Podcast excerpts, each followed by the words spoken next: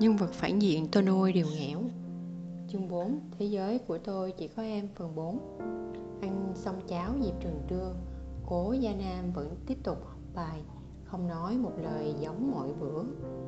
Đến buổi chiều tan học Diệp Trừng lặng lẽ bám theo cố Gia Nam. Thấy cố Gia Nam rẽ vào ngõ Diệp Trừng vội đuổi theo. Đến một khúc rẽ, Trông thấy cố Gia Nam đứng chắn đầu ngõ chờ cô. Rõ ràng là đã sớm phát hiện ra cô đi theo cậu ta. Diệp trần hơi xấu hổ, Cố Gia Nam hơi ngạc nhiên. Hai người bốn mắt nhìn nhau một lúc. Diệp trần mặt dày, mặt dạng chào hỏi trước. Tình cờ gặp cậu ở đây, Khéo nhỉ?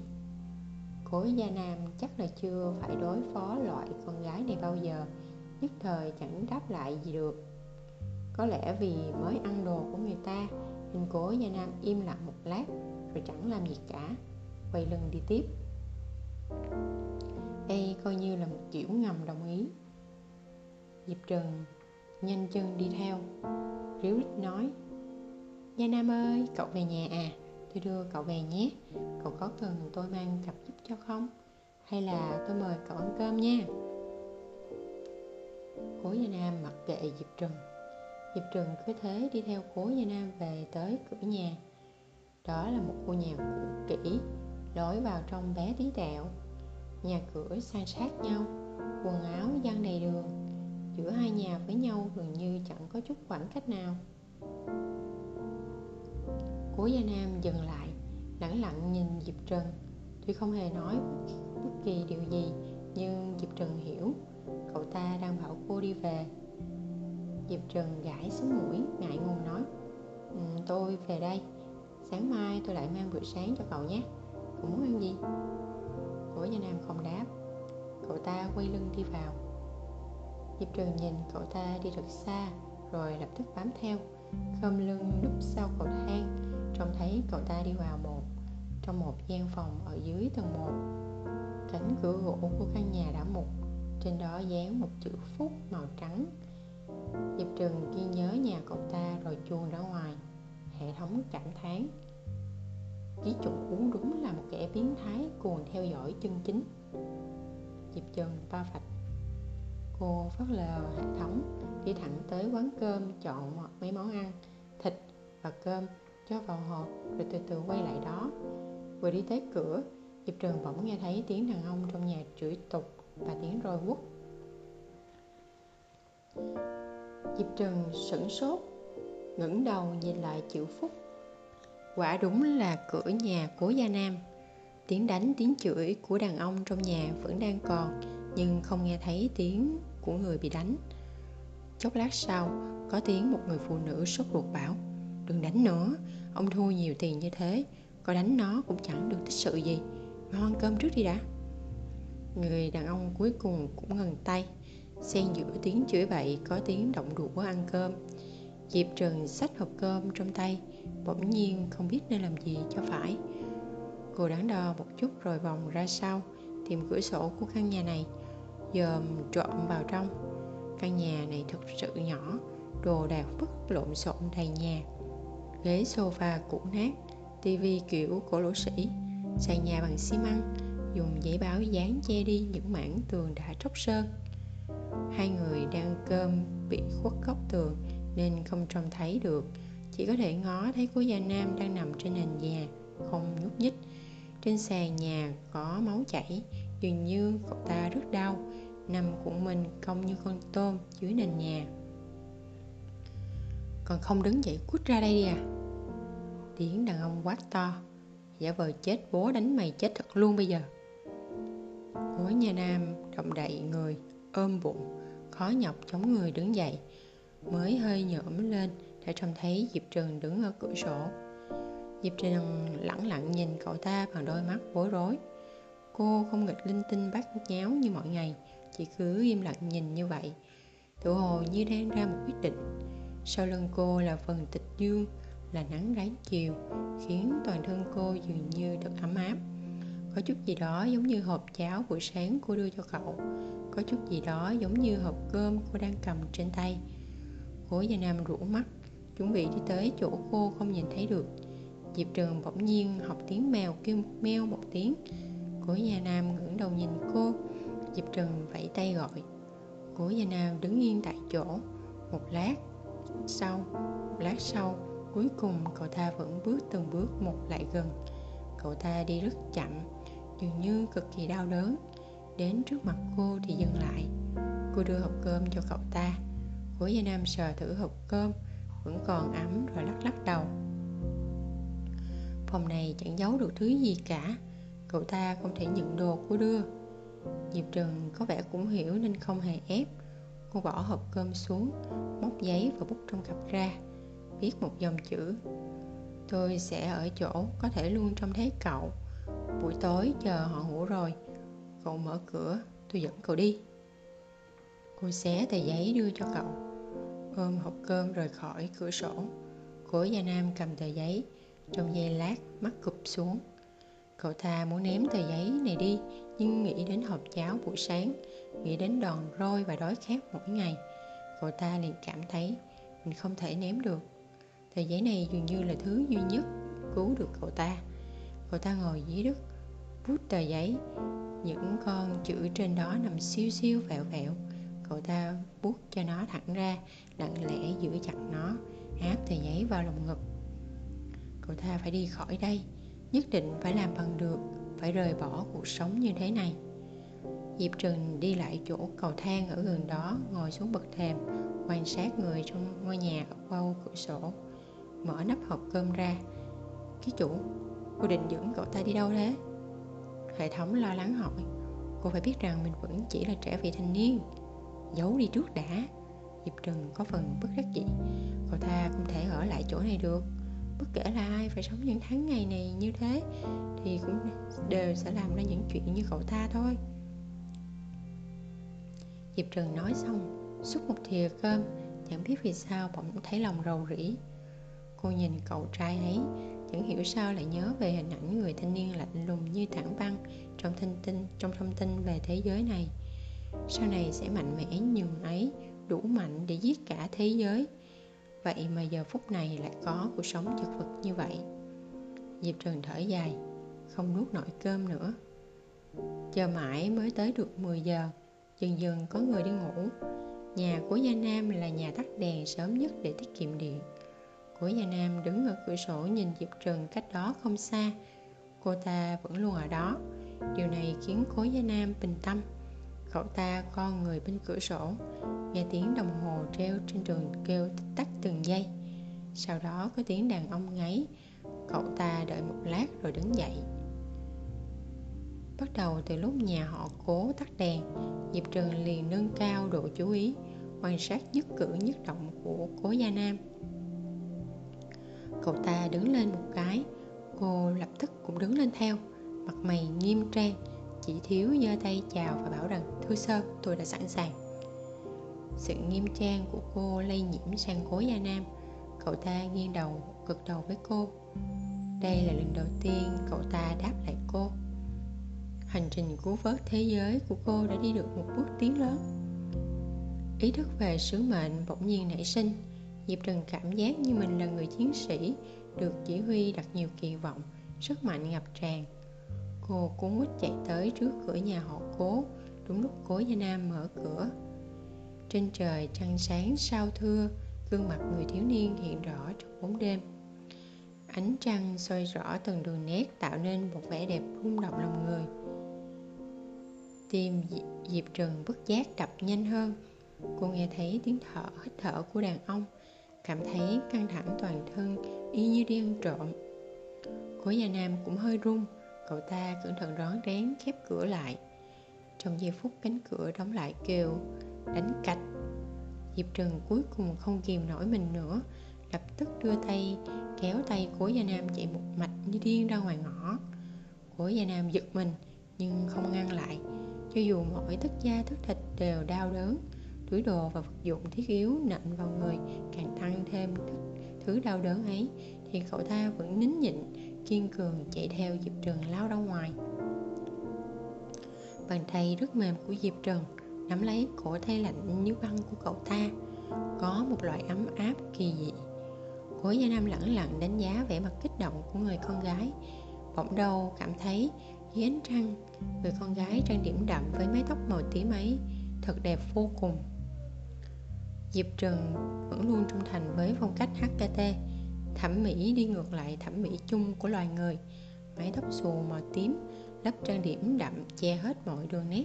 Vậy mà cô ta vẫn cảm thấy trang điểm như vậy là độc đáo, có thể phô diễn mỹ lực siêu phàm của nữ đầu gấu. Dù gì thì đám người đó ai cũng trang điểm như vậy cả. Trước nay chưa từng nhìn cẩn thận, ấn tượng chỉ là đứa có mái tóc xù màu tím. Hôm nay nhìn kỹ bỗng nhiên, cố gia nam cảm thấy người con gái này có đôi phần xinh đẹp khó miêu tả bằng lời. Cố gia nam ngại ngùng ngoảnh mặt đi, hai người đã ra tới ngoài đường cái. Diệp trừng dừng lại thở hổn hển. Họ sẽ không đuổi theo ra đến đây đâu nhỉ? Không đâu nhỉ? Cố gia nam không đáp. Diệp trừng cũng không thấy có gì lạ. Cô nàng chống tay lên đầu gối, mồ hôi một ghê chảy từ trên trán xuống. Không có gì tôi biết là họ sẽ không ra chỉ là tự mình dọa mình hơi căng thẳng quá thôi. Cô vốn chẳng, chẳng mong chờ cố gia nam đáp lại chỉ định nói một mình.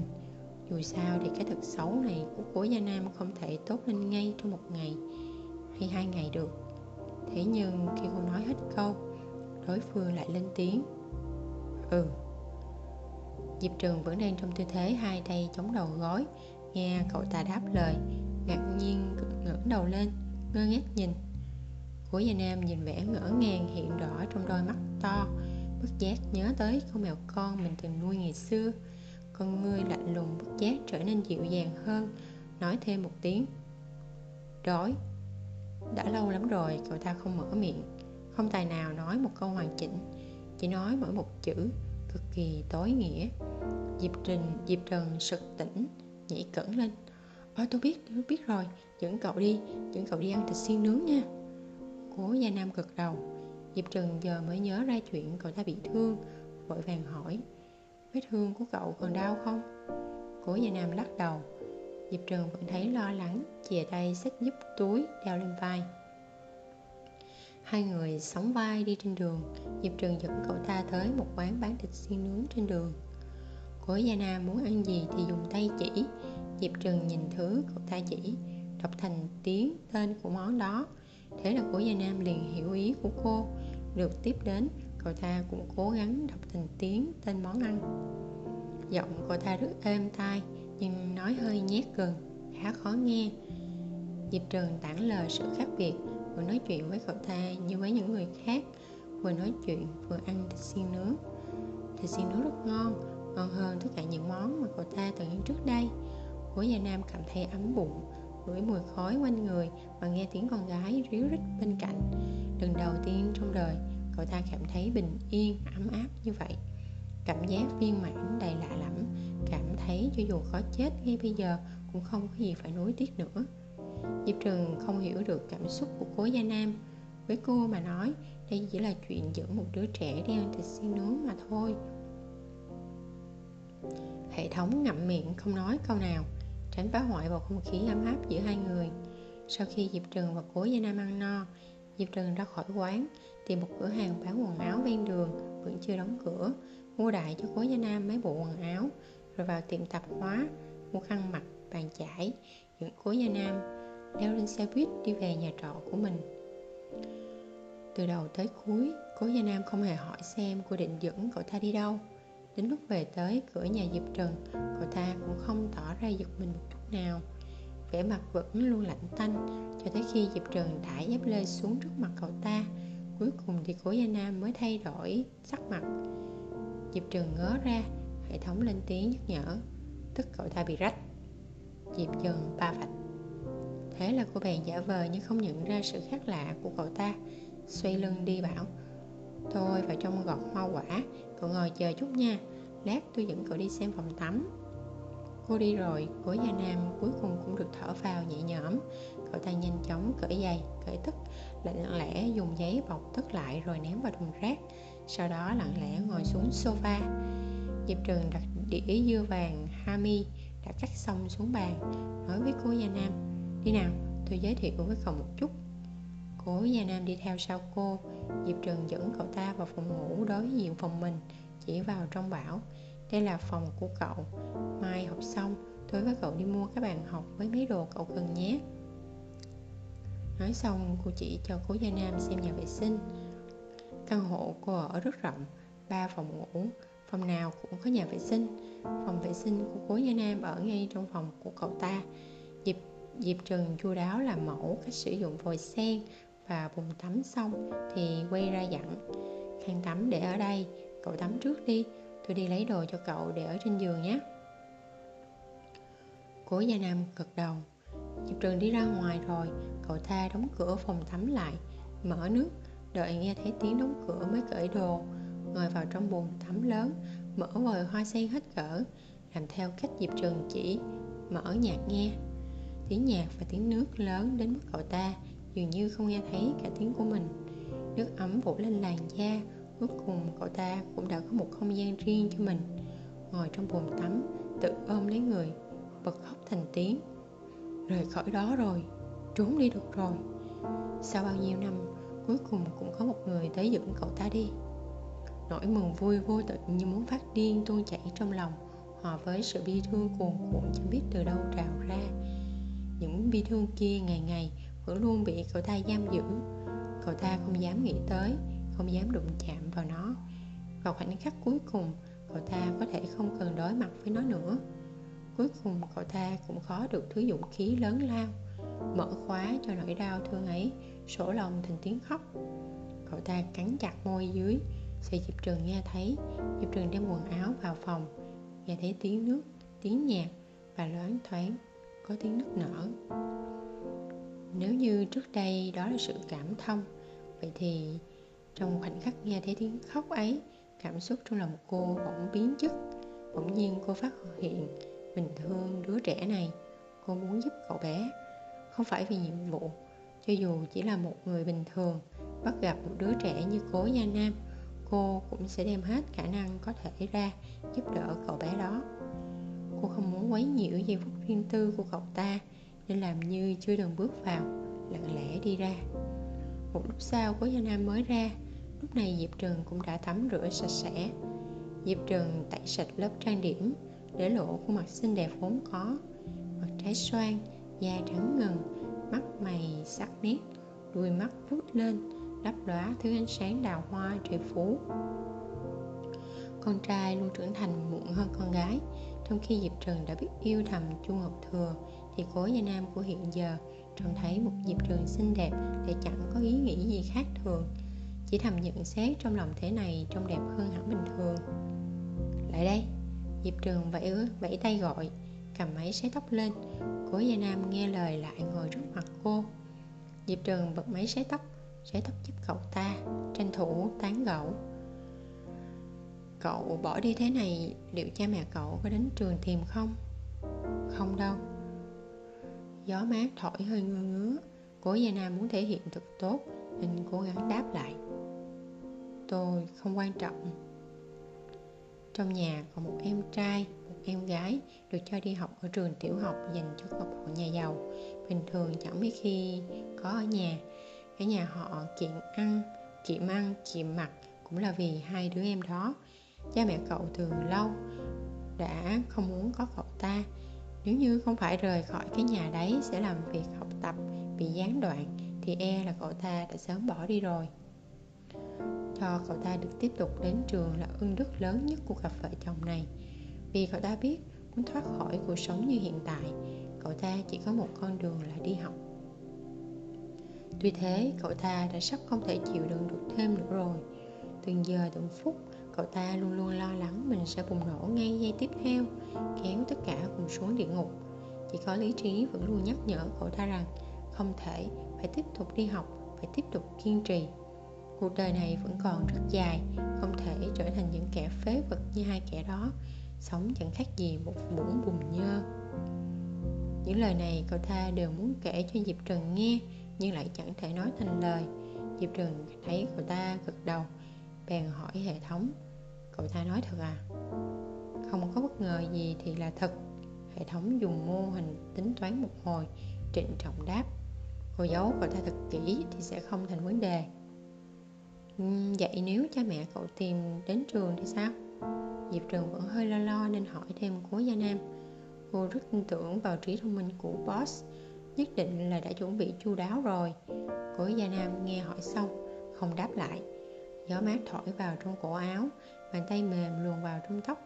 Cậu ta đã được ăn no, được tắm mát, được mặc đồ sạch, sắp được ngủ trên chăn ấm đệm êm. Cậu ta đã có một cuộc sống mới, tất cả chúng đều là do diệp trần cho. Cô ta tưởng nhầm là được cậu ta cứu, nên tất cả, có lẽ cậu ta đã không thể nào buông tay được. Bất kể thế nào, cậu ta đều chẳng thể buông tay được nữa. Tôi rất thông minh cậu ta nói rõ ràng từng tiếng một, ngẩng đầu nhìn diệp trần vẻ rất nghiêm trang. Tôi sẽ làm rất nhiều việc, sau này sẽ rất ưu tú, có rất nhiều tiền, tôi tôi sẽ báo đáp cậu. Diệp trần ngạc nhiên, giờ mới nhận ra sự bất an trong đôi mắt cậu ta. Cậu ta căng thẳng nhìn cô, nói chậm chậm thành câu, vậy nên đừng bắt tôi quay về diệp trần cuối cùng cũng hiểu được ý của đối phương. Boss mạnh mẽ trong tương lai giờ này, phút này, chỉ là một thiếu niên 16 tuổi. Cô cười hiếp mí, đôi mắt sáng long lanh. Ừm. Cô tắt máy xé tóc, nói hết sức rõ ràng, vui đùa nhưng vẫn cảm nhận được sự chân thành. Tôi sẽ không để cậu về đó, cố gia nam. Tôi sẽ bảo vệ cậu. Cố gia nam. Diệp trần nghiêm túc nhìn cậu ta tôi sẽ cho cậu thấy thế giới này tốt đẹp biết bao nhiêu. Tác giả có chuyện muốn kể vở kịch nhỏ các nữ chính của tôi. Bà Thư Bạch nói các vị nữ chính các vị có cảm nghĩ gì về nữ chính của truyện mới này của tôi? Tô Thanh Y trong kiếm tiên kiếm tiên là bạn trai cũ của ta. Nói um, hơi yếu một chút đó là tôi đã nói giảm nó tránh rồi đấy là tôi thì tôi đã rút kiếm chém chém hết cả nhà cố gia nam rồi. Cô tin không? Quý lam trong luận văn kỹ xảo trêu gạo thế gia tử. Nói, quả thật hơi yếu một chút. Nếu có một người đàn ông như vậy, tất nhiên là phải rút kiếm tương trợ rồi. Thôi thanh y nói, quý lam, nào, chúng ta đặt tay. Quý lam từ chối. Thôi thanh y, tại sao? Quý lam, ta không chơi với nữ nhân, không biết tiễn nam nhân về nhà. Thôi thanh y ba vạch. Quý lam nói nói thật nhé ta cảm thấy diệp trần giỏi hơn cô nhiều. Ít nhất thì nàng ấy còn biết đưa nam nhân về nhà, giúp nam nhân mang túi. Cô thì sao? Cho tới giờ, toàn là tĩnh nhiên, đạo quân mang túi giúp cô, đưa cô về nhà. Nữ nhân bánh bèo. Tôi thanh ni ba vạch. Diệp trần nói ha, mấy cô cứ chửi tiếp đi. Tôi mà đổi tính thì tôi thua mất.